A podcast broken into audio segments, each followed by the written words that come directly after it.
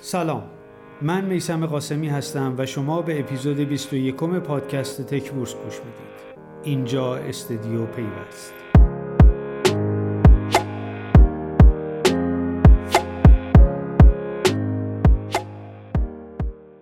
تک بورس هر هفته وضعیت شرکت های آی سی تی حاضر در بازار سرمایه رو بررسی می‌کنه. البته بعد از اینکه یه نگاه کلی به وضعیت بورس در هفته گذشته انداختیم.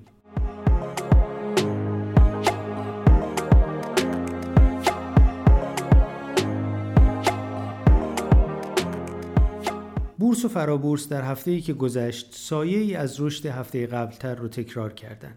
میگم سایه چون دو روز وسط هفته شاخص کل منفی بود و در همین حال تاثیر شرکت های بزرگ روی شاخص کل خیلی زیاد بود و گاهی اکثر نمادها از شاخص کل پیروی نمی‌کردند.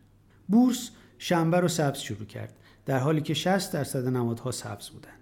اما یک شنبه در حالی که باز هم 60 درصد نمادها سبز بودند شاخص کل و هموزن و فرابورس منفی شدند. البته شاخص هموزن فقط دو صدم درصد منفی شد که نشون می‌داد شرکت های بزرگ دارن شاخص کل رو پایین می‌کشن.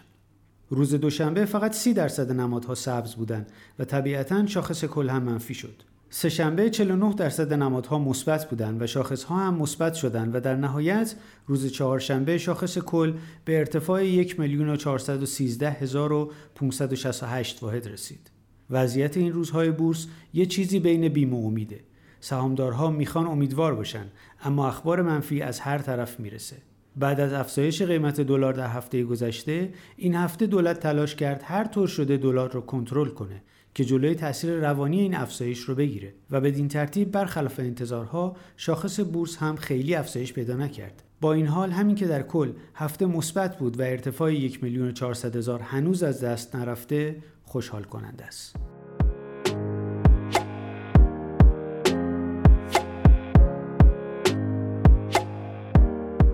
شنبه این هفته مجمع فوق‌العاده بهپرداخت ملت برگزار شد که دو تا اتفاق مهم توش افتاد.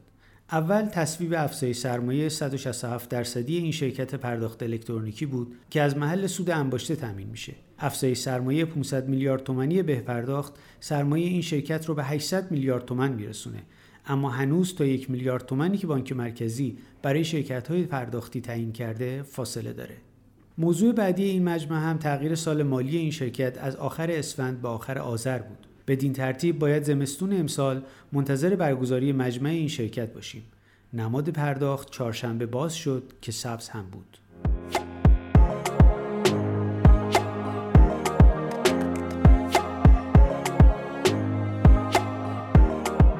این هفته اخابر و مفاخر همچنان بسته بودن. پرداخت رو هم که گفتم فقط چهارشنبه باز بود.